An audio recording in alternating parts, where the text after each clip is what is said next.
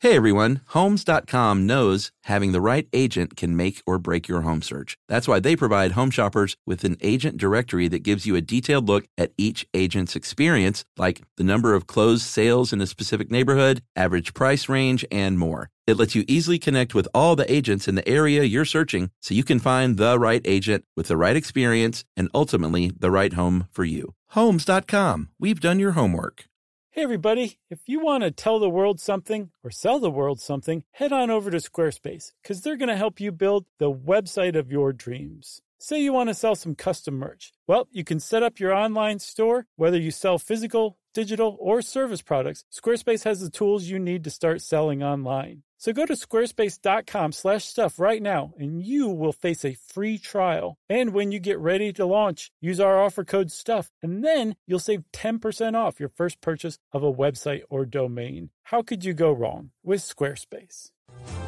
Welcome to Stuff You Should Know from HowStuffWorks.com. Hey, and welcome to the podcast. I'm Josh Clark with Charles W., Chuck Bryant, and Jerry. Yep. And this is stuff you should know.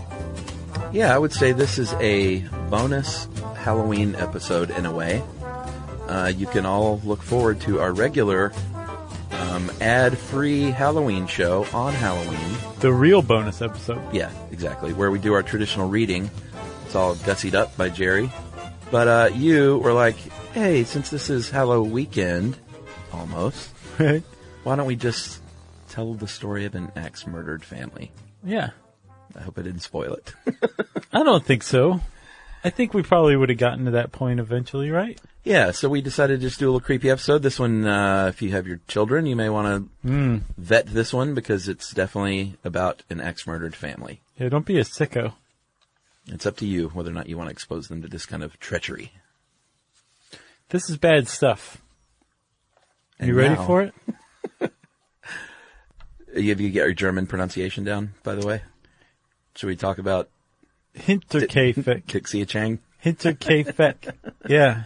Disha Chang. Yeah, we- Dishia Chang. Dixia Chung, more specifically.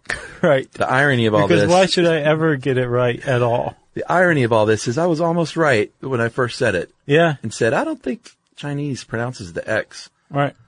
But um, this one is just a little more stings a little more because we made such a big deal about it being correct, and the pronunciation wasn't correct. But we were misled on the internet. Yeah, and uh, that happens. Happens. Still got everything else right. So Dixia Chang is really Dixia Chung, sort of. Uh huh. Okay, And Hinterkaifeck. Is- Hinter- Kaifek. Hinterkaifeck. Yeah, Right? yeah. I looked over these. My German is rusty, but I think I got them all. yeah, most of them. I bet you're going to stumble on one, but I'll just hold on to that. I don't even know which one you're talking I about. know. That's what's going to make it exciting. Oh man. Maybe we should have a sound effect when it happens, and I'll just uh, Like a boring. sure okay. that'll disrupt the spookiness. Well, let's get spooky, Chuck, shall we? Yes, Because there's a little town um, in Bavaria. that's correct. It's um, between the towns of Ingolstadt and Schrobenhausen. Was that either one of the ones you thought I was going to stumble on? No, I mean technically you should say like Stadt instead of Stott, Oh well, I didn't realize we were getting technical. but uh, you know you're you're not from Germany. That's how an American might say it. Right. And by God, I'm an American. That's right. Although it's much closer to Weidhofen. Is that the one? I'm just going to ask every time I say something in German. You'll hear the sound effect. But there's a little, little tiny village, a town called Kafek. and, um, Hinterkaifeck. no, well, the town. Oh, right. The village is called Kaifek. Yeah, There was a, a ranch, basically you'd call it in America, a dude ranch maybe even, but not really. It was just a farm, um, called Hinterkaifeck. It was located a little bit outside of this village, in the hinterland, you might call it. right. So this the name of this farm was Hinterkaifeck, Kaifeck, and on this farm lived a man, a woman, another woman, some little kids. Yeah. This is going terribly, isn't it? No, I think it's great. So the the family who who made up this uh, the tenancy of this farm, they were uh, the Grubers. Yes. Andreas Gruber was the father. Mm-hmm. His wife. Um, is, Ding, this, ding, ding. is this the one? Okay, I'm, all right. Let me do this then. You ready? Yeah. Uh, the wife's name was Cazilia, Eh. Sigilia, Frank. No, if I'm not mistaken, if you begin a word with C in German and it's pronounced like a t- like a TS. So TS I- for me. I think that would be Cecilia. What? That's not fair. I know, right? Come on, Germany. Um, Tetzelia. Okay, well, let me ask you this. So, Tetzelia, yeah. am I saying it right now? I think Cecilia. Well, that's Italian. It does sound Italian. So, Tetzelia is his wife. Uh, Uh-huh. That's to be determined. Uh, their daughter, Victoria. So, if there's a K instead of a C, is it something else entirely, or is- No. is, it Victoria? Victoria. Okay. And there's two grandchildren. The oldest was a granddaughter. Now, she has an umlaut on, over her name, even though it's spelled otherwise the exact same as her grandmother, Tatzelia. Yeah. So how would you say that? It would be uh, Cecilia. Tutzelia? Cert. Tut- Yeah, Cecilia. Tutzelia. and Tatzelia.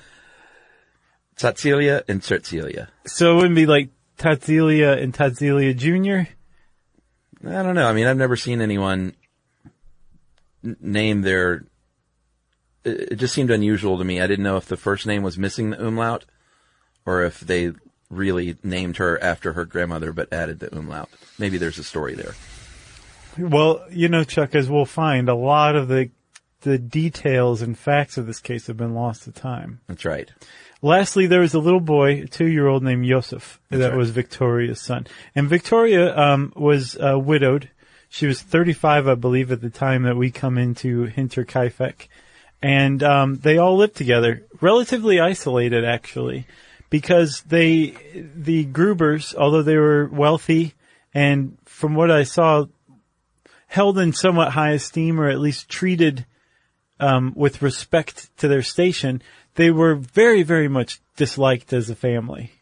Yeah, and there's quite a few reasons for this. Uh, one is that uh, the paterfamilias Andreas was um, he was not friendly. He liked to keep to himself, and apparently he was very abusive to his wife and children. Yeah. uh, children. He only had one living child still at this point, which is Victoria. And we're in the Wayback Machine, by the way, and it's 1922. Oh, we didn't say that. I don't think so. So he was abusive. I don't know the story of the passing of his other children. Lost the time. Lost to time. My immediate reaction was like, well, if he was abusive and they're no longer around, maybe he had something to do with it. Maybe, That but was this a, is a leap, a total leap. though. also the time when like people routinely died from the flu. sure. You know, That's a good point. Uh, so he was a loner. He was abusive.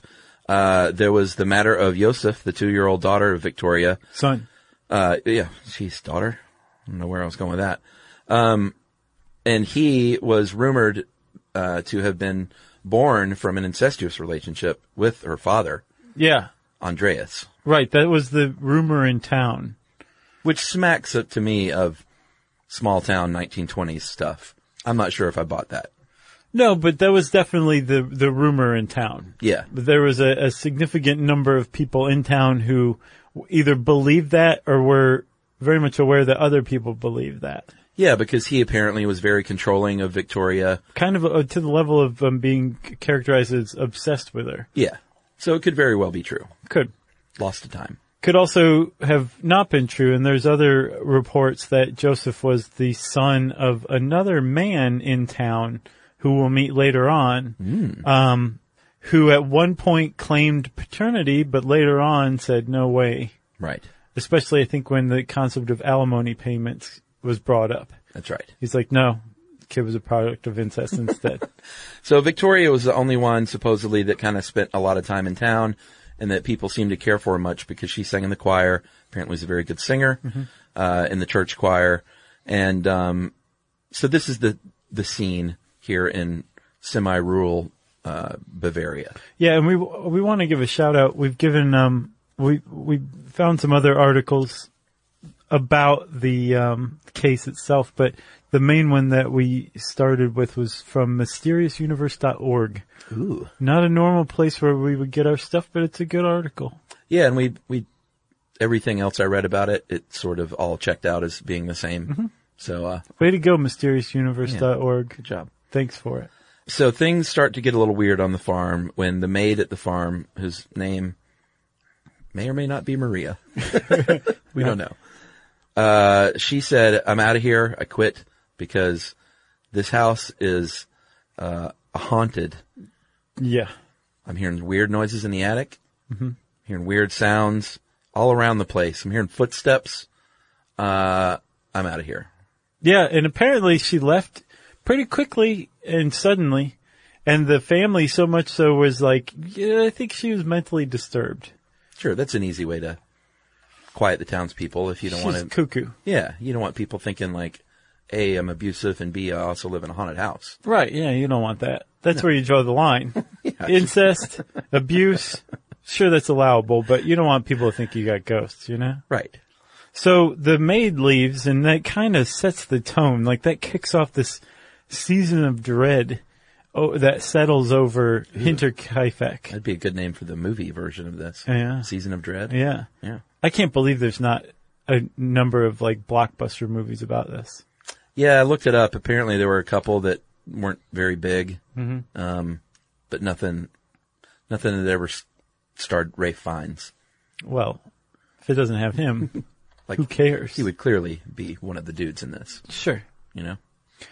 Maybe even Andreas Gruber, who I keep wanting to call Hans, I'm going to go ahead and admit. Yeah. You see the name Gruber, and that's what jumps to mind. So the maid leaves, and like I said, this weird things start happening. Um, f- few months later, Andreas is um, wandering around his uh, property around Hinterkaifeck. Wandering around. right. Yeah. Just looking aimlessly for something to do.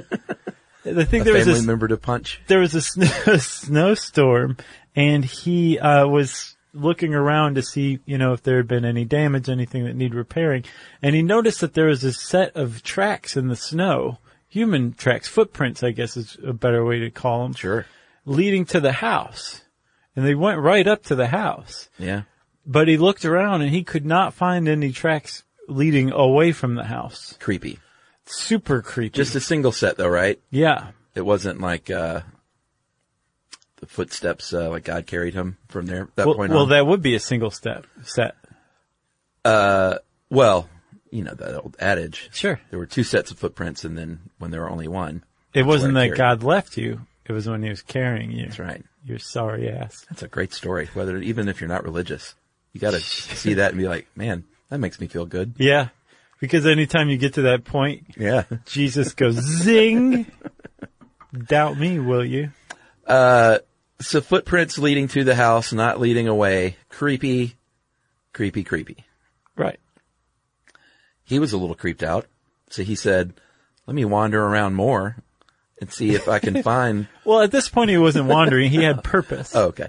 So let me not wander aimlessly, but let me go from room to room and barn to barn room, Yeah. barn room to barn room and find out this person that is clearly on my property somewhere. Yeah, he did like a hard target search looking for somebody, eh, either somebody hiding out on his property or evidence that whoever left that track, those tracks leading to his house had left looking for other tracks away from the house. And he didn't find anything. He found Yeah. nothing, no evidence of anybody. He certainly didn't find anybody. He didn't, there was just nothing. One thing though that he did find that was kind of off-putting to him, enough so that he mentioned it to neighbors, was that on his tool shed, which was separate from the barn, Uh-huh. the tool shed had a lock on it and the lock had scratches or evidence that somebody had been trying to either break it or pick it. Correct. And they were trying to get into the tool shed and he did not like that. So this That's is, right. this is again, this is following on the heels of their, their maid leaving Yeah. it be, citing ghosts as the reason she left. Yeah. Somebody has come to their farm and not left. They tried to get into the tool shed. The things are getting a little creepy. So in that case, it was a ghost sighting. C I T I. Right? Sure. Another accidental pun? Yeah. Was that accidental? Sure. Okay. You didn't mean that, did you? Did I say that? Yeah, you said that she saw a ghost sighting. Oh wow, That's it, yeah, I yeah. guess so. Nice. See how that happens? yeah. Um, I wondered, by the way, really quickly, if these footprints, if whoever did that did the old shining trick. Remember, Oh. little Danny was so smart, he doubled back in his footprints, Right. and it worked. Oh, it worked big time. Anyone who's seen the end of this shining can tell you. I, I, it sounds a lot like I've been drinking today. I haven't at I all. believe you. I've seen what you're drinking. You're drinking water. Uh, and that's not the only weird thing that happened on, um, so that was in March. Yeah. Oh, I'm sorry, two more weird things happened. Okay. So, uh, a set of keys go missing in March. Yeah. And, um, I don't know. That one, to me, people lose keys. Yeah, but if you're suddenly like, there's, is there somebody like Sure. hanging around our property trying to get into the tool shed? Now there's keys missing. Yeah, yeah, I could see that. The scratchy lock. And then the other final weird thing, uh, in that month, in 1922, they found a strange newspaper on the porch. Man. And I looked up because I didn't know what strange newspaper meant. so I tried to find out what the deal was, and everywhere I went, just said it was, it was a, a newspaper that I couldn't get if it was like, was it from Russia or was it? From 1989? yeah, that'd be super creepy. Yeah. and all I found was that it was uh, uh, that I could gather was that it was a newspaper that they did not expect to be there for some reason or another. Right. Either they didn't subscribe to it, Yeah. wasn't in their town, or just some just random newspaper being on their porch was Yeah. what matters. Yeah. I, I couldn't find anything beyond that as well. Yeah. There was one other last thing, and all of this is now starting to take place over just the course of a couple of dates. Things are getting like weirder at a much faster pace. Uh, Andreas himself, who I, I've not taken to be a very superstitious person, um, started to notice sounds coming from the attic. The same kind of like disembodied footfalls that the maid had sighted, um, as a ghost sighting. so he's sitting there like, okay, keys are missing. Uh huh. Somebody's tried to get in a tool shed. Those tracks are really messing with me. Yeah. And now I'm hearing things. I'm hearing people in my own house. And there's a Chicago Tribune from 1989. right, On exactly. my front porch. Things have gotten weird. All right, should we take a break? Yeah.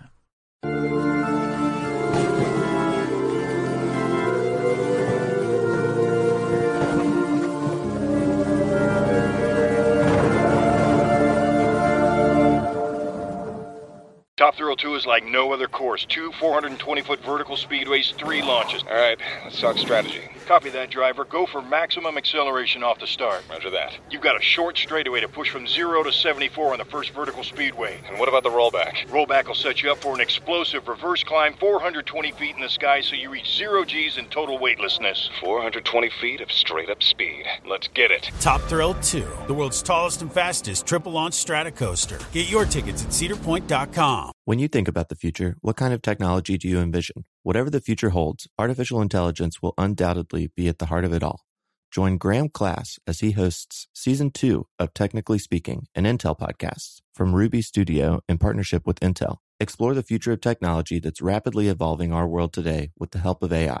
There's still so much work and research needed to fully understand the power and potential of AI, and Intel is at the forefront of implementing AI and revolutionary technology that's changing the world we live in for the better. In each episode, Graham interviews the minds transforming medicine and healthcare, retail, entertainment, personal computing, and more, while pioneering new uses for AI in these spaces. Tune in every other Tuesday and explore the latest technology that's changing our world today and creating a more accessible tomorrow. Listen to Technically Speaking, an Intel podcast on the iHeartRadio app, Apple Podcasts, or wherever you get your podcasts.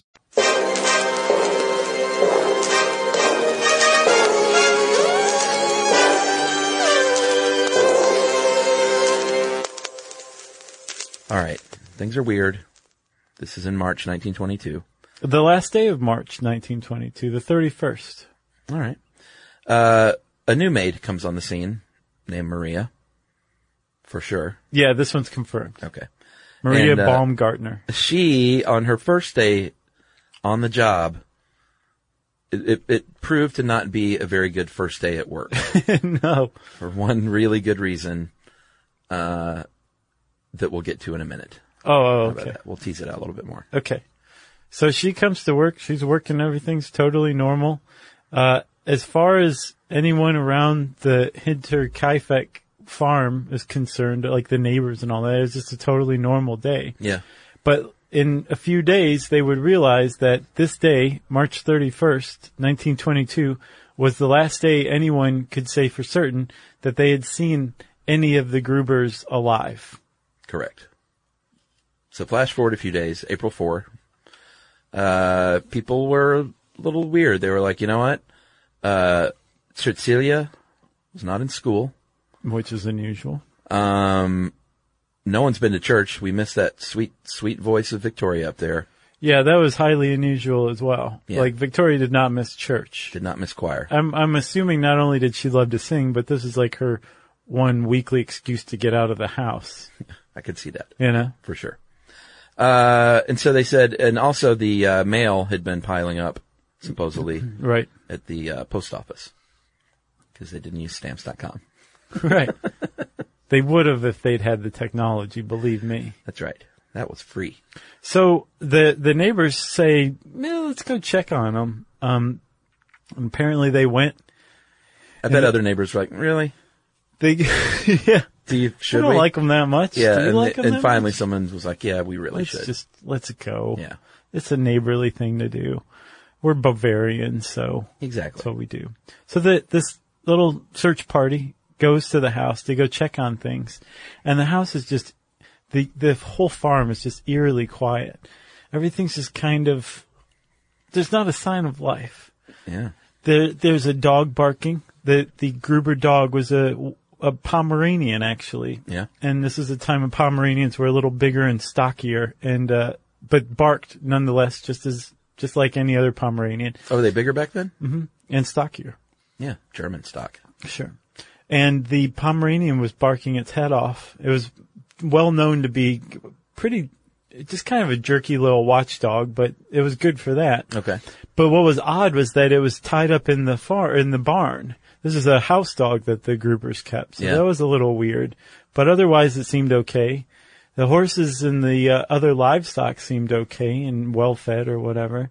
And then somebody looked a little further into the barn, and they made what would be the first of uh, a couple really, really gruesome discoveries. They found some of the groupers bludgeoned to death. That's right. Andreas, the papa, uh, daughter Victoria, and dear old Cecilia, the granddaughter, in the barn, stacked one on top of the other, bled to death, bludgeoned to death, only in the head area. largely in the head area. Like the the attacks were the attacks were definitely concentrated on their head and face. Okay. Yeah. Uh, and they were covered with hay. Um, not completely covered. There are pictures of this, by the way. Did you look at the crime scene? Mm-hmm. Creepy. You Oh yeah. can see the, them in the barn with the hay. Right. Uh, very graphic. So beware if you're googling that right now. Uh, so they were they were dead and had been dead for a little while, uh, which we'll get to. Uh, they go inside and they find uh, poor little Joseph, just horrific, two year old, was found dead, also bludgeoned to death in his cot in mom's bedroom. And then the maid on her first day on the job was killed in her bed as well. And um, the Andreas's wife, Cecilia, she was in the barn as well. Oh, did I miss that? Yeah. Okay. So four of them in the barn, two in the house, Yeah. all killed in the same manner and all covered up in some way, Yeah. whether it was hay or sheets or clothing, Yeah. um, which, is, a weird thing to do. It, it, yeah, it's very weird. Although it would um it would become evident why in a little bit once they started questioning the neighbors. Sure. So the the day after the bodies were found, uh, Doctor Doctor Johann Armuller performed the autopsies in the barn, and he decided that what had been used as a murder weapon was a type of pickaxe called a mattock. Yeah. Although the murder weapon wasn't found for another year, actually after that. Um, the, the doctor concluded quite rightly that it was a, a matic that had been used.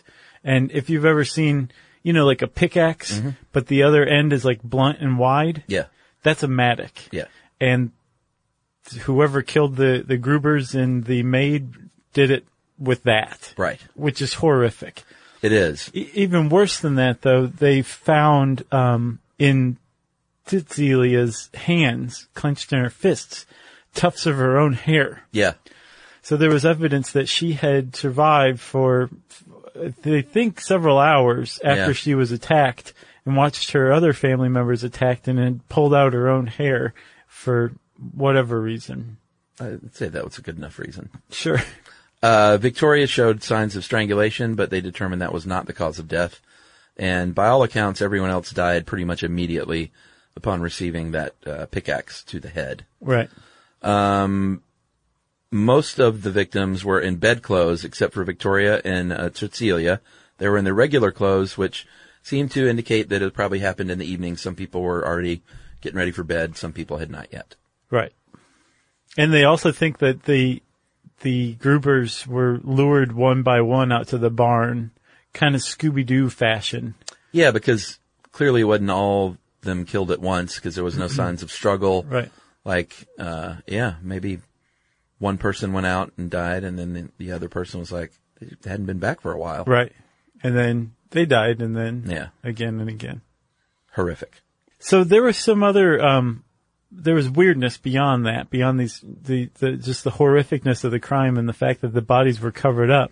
Um, this was April fourth, right? And Yeah. They figured out that the bodies had been killed, or the people had been killed on March thirty That was the last time anybody had seen them alive. But the neighbors said, "Well, wait a minute, that's really weird because."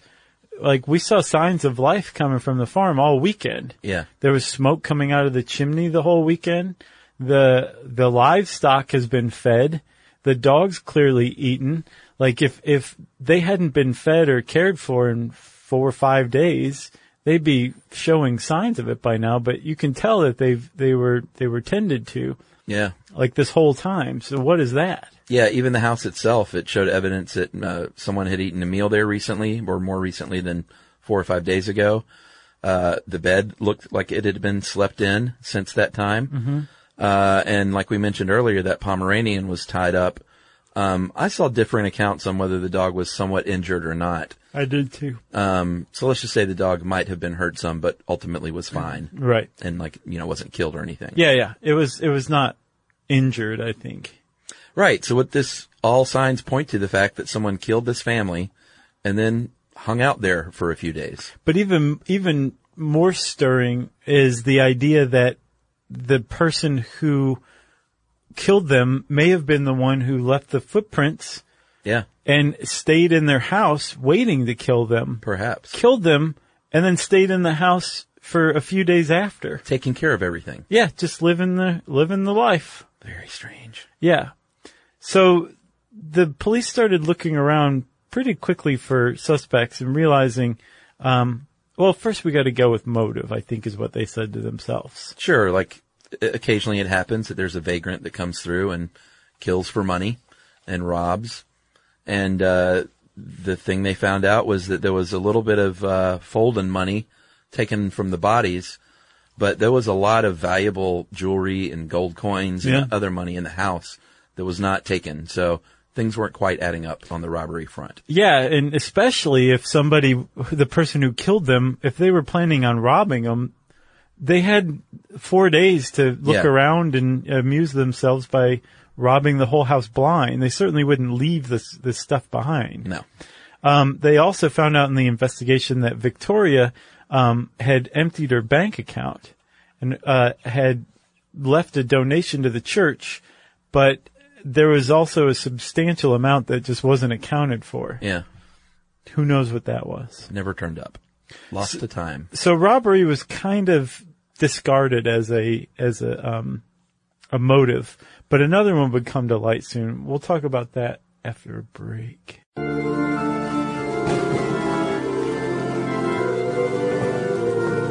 You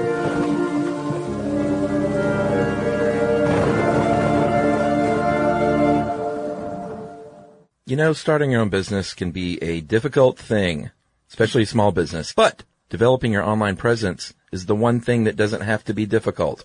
Yeah, thanks to Google and Squarespace, who've teamed up to give small business owners what they need to succeed online. A custom domain, a business email, and a beautiful website all in one place. That's right. With Google and Squarespace, you can stand out, you can look professional, you can increase your team's productivity. All you do is you create your Squarespace business website or an online store and you're going to receive a free year of business email and professional tools from Google. It's that simple. Yep. So visit squarespace.com slash Google to start your free trial. Use offer code WORKS for 10% off your first purchase. Google and Squarespace. Make it professional. Make it beautiful.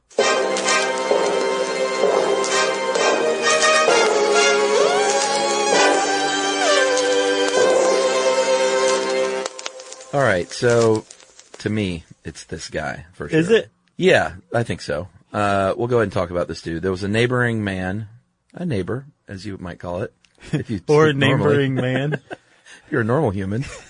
Hello, neighboring man. How are you today? If you're, by all means, if you're a professional broadcaster, you should say neighboring man. all right. Uh, so his name is Lorenz uh, Schlittenbauer, and he was a, like I said, lived nearby. He was a suitor for Victoria, and she had always said, uh, "This guy's who knocked me up, Joseph's. This is Joseph's father." Right. And, like you said earlier, he was like for a little while. I think he claimed paternity, but then when it when he found out what that meant, which is he had to pay for that. He's like, that's an English word I didn't understand. Yeah, exactly. What is what is his paternity? so he backed off of that claim, and uh, later it was emerged it emerged that um, she was uh, about to sue him for paternity uh, when before this murder took place. right. So some people say, oh, well, that probably set him off.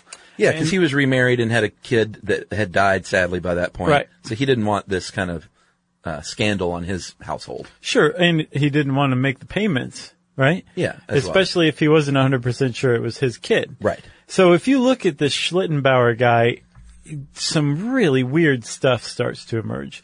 In addition to that motive of not wanting to pay alimony for little Yosef, the way he behaved um, in in the immediate wake of the discovery of these murders was very bizarre. Yeah. He was part of the original search party that searched the house. Suspicious. First thing, yeah, because a lot of criminals like to do that. They Yeah. like to go to the scene of the crime as part of the search party, right? At least on TV they do. Sure.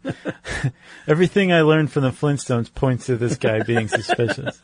Uh, he also um, immediately started disturbing the crime scene, right? Like Yeah. he unstacked the stacked bodies, and when he did it, apparently there were a couple of other guys there, and the other guys were real shaken up by just being in the presence of these horribly mangled bodies. Sure. Apparently Schlittenbauer was totally fine handling them. Yeah, he's like, I got the head, you get the legs. uh, one of the men was quoted as saying he disturbed everything there was to disturb. Yeah. So he had no qualms about going in there and just having his way with that crime scene. Uh, apparently he was super familiar with the house itself. Um, Right. which isn't necessarily a uh, it, it doesn't not proof. necessarily yeah if if especially if he was you know dating Victoria yeah, I w- well, true. Uh, I would call this part of the body of evidence though. okay So uh, he apparently went into the house from the barn, which meant he knew they were connected. Uh, he unlocked the front door from the inside, which was like, did he have a key, mm. or did he know where the key was? Mm-hmm. Uh, remember the missing keys.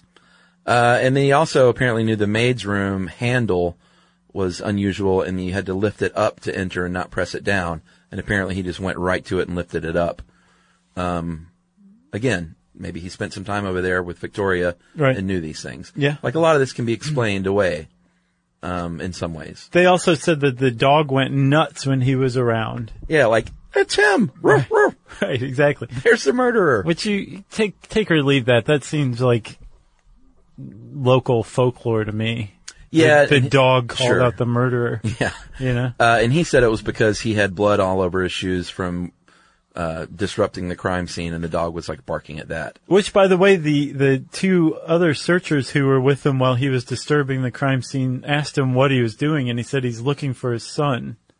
Yeah, Joseph. couple of presumably. things weird about all this, right? So if he's disturbing the crime scene to cover his tracks, if he was the killer and the killer stayed behind for several days, he had all the time in the world to cover up his tracks. Why would he do it in the presence of a couple of fellow searchers? Weird. Yeah. And then secondly, if he was the killer and he was not trying to act um, unaware, Yeah. why would he be looking for his son in the stack of bodies when he knew full well his son was in his room in the house? Misdirection. I guess this guy seemed like he was not very good at misdirection. Uh, he had no alibi for the night. Apparently, his family said, and this is where it gets. I I don't want. I want to say obvious. Maybe not obvious. It gets really suspicious to me. His family said, "Oh no, he's the night they were murdered. He spent the night in the barn because he knew that there was weirdness going on over there, and he was looking out for burglars. So he spent the night in the barn that night. okay, so he spent the night in the Gruber's barn, is what is what they're saying? No, no, no, their own barn. Oh, oh okay. I Yeah. gotcha. So um, Okay. he apparently though had asthma. So people were like, "Why would he spend the night in a barn if he has asthma, Smarty?" Um, right. But that was his alibi, uh, which is pretty weak. Uh, he only lived uh, 350 meters away, which I think that's like 19 miles. Just kidding. What is it? It's like three football fields, right? Yeah, I looked up the conversion. Three and a half? It's not too far. No. So he could have, he could have been the one coming back and forth. Like the fact that that there were footprints leading one way doesn't to me signify that someone spent six months hiding there. It could have been he he could have come and gone as he pleased and Right. not, and not been like away from his house too long that anyone noticed. Sure. And maybe he walked in those same footprints. Maybe he did do the Danny. Maybe. You know, He he was the one who originated the Danny. He was Danny before Danny was even born. that's true. Or maybe he was Danny. Man, this this case keeps getting weirder and weirder. Yeah. The more we make up about it. That's true. the other thing that he said that I thought was, I mean, this is just, I don't even know if I believe this. Apparently, many years later, uh, when the murder was talked about in like the, the bars and the beer gardens, he would talk about it in the first person when he speculated about the killings. I don't buy that necessarily. I either. don't either. That sounds like something that people would make up in a pub. Yeah. He used to say, I killed them. All right. No Uh, Did one he? ever cared. Sure, I guess. Yeah. So that was uh he was the main living suspect. There was another suspect who was brought back from the dead to be paraded around as a suspect in this case. Yeah. Not literally. In some ways. Yeah. But no, not literally. Right. This guy's name was Carl Gabriel, and he used to be married to Victoria. Yeah. But he died in World War One in the trenches. Mm-hmm. Um, and the reason that he was brought back as a possible suspect is that people said, well, his body was never shipped back home. We don't actually know that he really did die. Maybe, maybe, follow me on this, is what they said Yeah. maybe he came back to reclaim his wife, found out that she'd had an incestuous relationship. He snaps, he kills everybody. Yeah, I don't buy this at all. Well, no. They started the police, I think, and the Munich police department really apparently went to town trying to get to the bottom of this murder over the years. Yeah, and one of the other things that pointed to him supposedly was that uh, in World War II, another whole war later, uh, supposedly some people came forward and said, uh, "You know what? We met this Russian, German-speaking Russian soldier that used to claim to be the Hinterkaifeck killer, and we think that that's Carl." Right, I guess. Okay. Yeah, the, the thing is, the Munich police apparently spoke to some of the the men who were there when he died, and they they described him being died. People witnessed his his death, okay, even though his body didn't make it back; it wasn't recovered. People saw him die, all right. so it was verified that he was died. To, I guess at least to the satisfaction of the police. And that was a pretty weak link anyway, because supposedly the reason that he fled for the war was to, uh, or well, it was to fake his death. Not why he fled for the war, but that he faked his death to get out of the marriage. Mm-hmm. Right. So why would he get fake his death, get out of the marriage, come back years later, and kill them all? Great, great question, Chuck. Yeah. I think the answer to that is he wouldn't. Or maybe it's the perfect crime.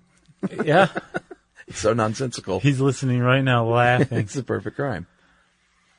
uh, what else? Uh, people talking about paranormal, you know, that it was ghosts and these strange noises and this mysterious newspaper and all these footprints Mm-hmm. uh, is because it was some supernatural force out to get the family. It- well, that would account for the ghost. You could say that you could say that accounts for everything. Sure. That's why it's bunk. Yeah. Um, no, that one's not not a not a big one. Although the Munich police very early on decapitated had the family decapitated, and their skulls were sent for forensic analysis and were handled by a clairvoyant who apparently was not able to come to any conclusions about their fate or the killer. Yeah. And those bodies were buried headless because those heads eventually went missing. Yeah, apparently they kept them in the Nuremberg, um, I guess in their, uh, one of their city government buildings and it was leveled in World War II. They Gotcha. think that's where the skulls were lost. They think That was mixed in with the other skulls. it was either that or the ghost that did it. Uh, so for the cops part, they interviewed over a hundred suspects over the years, including the clear killer to me, um, the neighboring man.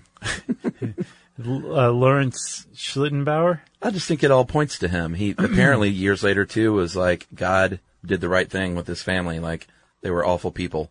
And he didn't say, except for my possible son, the two year old. Right. He just said all of them. They deserved it. Yeah.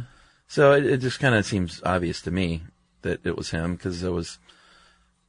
See, someone stayed there. Someone knew the house. Someone took great care of covering the bodies. Yeah. It just doesn't seem like a random burglary. No, that is a very bizarre thing to do to stick around afterward unless you feel like you're within your own safe zone. And if you lived 350 meters away, Yeah. maybe you would feel safe there. Well, safe enough yeah. that you could retreat very quickly. Yeah. Or know that like I know no one comes by here. Yeah, Uh, whereas if it was a burglar, they they probably wouldn't feel so comfy hanging out for days on end. right. So, uh, yeah, it, it, you're right. It probably was him, but no one will ever be able to prove it one way or another. No, they didn't have any hard evidence. No, and, and the evidence they did take, a lot of it was lost. Um, this is 1922, so a lot of they, a lot of forensic techniques hadn't been invented yet, Sure. or were still being developed elsewhere in the world. So, uh, in 2007, um, a police academy in Munich got their hands on the case. Some students did. The Gutenberg Police Academy. The Furstenfeld Brook. They oh, just threw in Brook after, you know, yeah? yeah, why not? let's throw in another syllable. Um, that students from that police academy investigated the, this crime, and in Germany, like it's pretty. This is an enormously famous crime. In oh, Germany. sure, yeah. it's huge there. It's their Jack the Ripper for sure. It'll Yeah. never be solved. It's not possible of being solved. And this is the conclusion from those students at the Furstenfeld Brook Police Academy. They said, "We think we know who it is. We're not." Since this is unsolvable and it will never be able to be proven, we're not going to name the person because they still have relatives alive, but you can guess. Right. It's the, the one living suspect that anyone's ever really raised. Yeah, It was probably him. yeah. They didn't say that. That was my conclusion of their conclusions. And then they said, "Thank you, Police Academy, for your findings." And uh, where's the guy that makes all the funny noises with his mouth? You know, uh, Steve Gutenberg follows us on Twitter. No way. Yeah. Really? Yeah. At Steve Gutbuck. Really? Yeah. And he, um, is in, uh, like a Sharknado-esque movie. I'm not sure what, what the name of it is, but he's in it with the guy who does the voices. Oh, really? Mm-hmm. Uh, boy, I used to know his name, Michael something, maybe. Yeah, Michael something. Uh, I will say that, and I think I mentioned this on the show. Maybe that's why he follows this. Steve Gutenberg was in one of the very best episodes of one of my favorite TV shows, Party Down. Mm-hmm. And uh, did you ever see that show? No. Boy, it was good. Yeah. It was really, really funny. Had the great uh, Adam Scott and Lizzie Kaplan, and one of my heroes, Ken Marino from the state, and Martin Starr, Megan Mullally. It was great. Good, good episode, huh? Well, they were caterers, uh, like cater waiters, uh, all actors and writers and stuff in Hollywood. And each episode was its own thing, own catering event. And they had one where they showed up to Steve Gutenberg's house for his birthday party. And he pulled up and he was like, Oh man, like, I forgot to cancel. I really had the party a couple of days ago with my friends. He's like, but since you're all here, why don't we just have a party? and so the, the waiters end up having a party with Gutenberg and he Nice. like does some scene acting with them and gives them great wine and he has great art and he's just really, really funny in it. Yeah, I can imagine. He Yeah, seems so- like an awesome dude. He seems so awesome after watching this episode. I was like, man, Goots is the best. Yeah. And I think they called him Goots in the show even. Sure. Yeah. Anyway, Or just Good Book shout, shout out to Party Down. Great, great show. and Steve Gutenberg. Yeah. Uh, do you have a listener mail? Or is this too spooky for one? He did great work on that Bible. uh, yeah, I got a listener mail. Oh, okay. Well, if you want to know more about Hinter Kaifek, um, you can go listen to Stuff You Missed in History Class. I think they did an episode that covered it as well. Uh, you can search mysteriousuniverse.org and all sorts of other places for it. And since I said uh, Hinter Kaifek, it's time for listener mail. Uh, before we do listener mail, we want to give a very special thank you to uh, Margaret and Mike in Jacksonville, Florida. Yeah, thanks, guys. Yeah, they stepped forward and helped Jerry out in a big way, as the Stuff You Should Know Army is uh, often does. Sure. And uh, that's all we're going to say, other than big, big thanks to you guys for helping out. For real. How about that? Yeah. Uh, all right, I'm going to call this listener mail uh, squirrel shooting. Hey guys, been listening for about a year. Love the show. Uh, I was listening to the polar bears episode, and I stopped dead in my tracks when Chuck told the story about shooting a squirrel. When I was about 13, I too thought I was a tough guy and wanted to hunt animals. My grandparents lived on some land and agreed to let my cousin and I shoot a squirrel, as long as we agreed to skin it and eat it.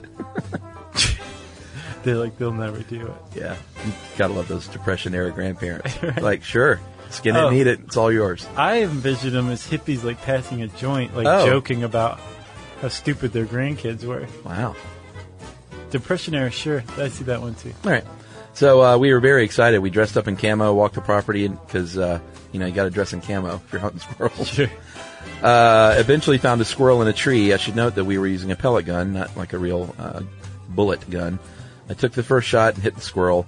Fell from the tree, and much to my chagrin, he did not die. He made a noise I hope to never hear again. It was that awful. Oh man. Uh, I had to hand the gun to my cousin. I just could not do it and take the other shot. We ended up skinning it and eating it though. Alive? He said it tastes like chicken, so why bother? Uh, like we promised that we would do, uh, that was the last time I considered killing an animal for sport.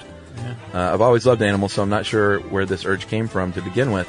I actually run a small online candle company now that sells dog themed candles.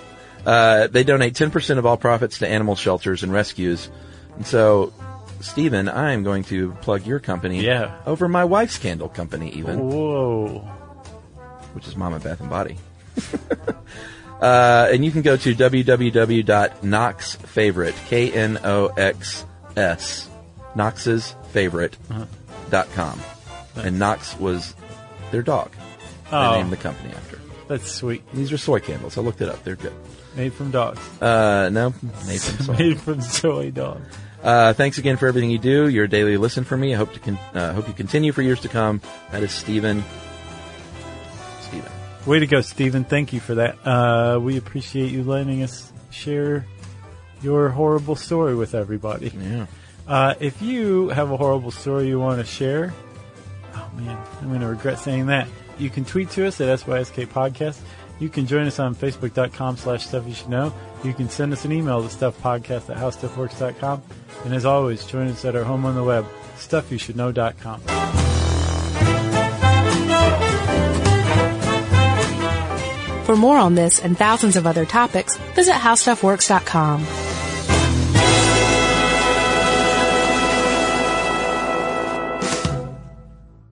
Rev up your thrills this summer at Cedar Point on the all new Top Thrill 2. Drive the sky on the world's tallest and fastest triple launch vertical speedway. And now, for a limited time, get more Cedar Point fun for less with our limited time bundle for just $49.99. Get admission, parking, and all day drinks for one low price. But you better hurry because this bundle won't last long. Save now at cedarpoint.com.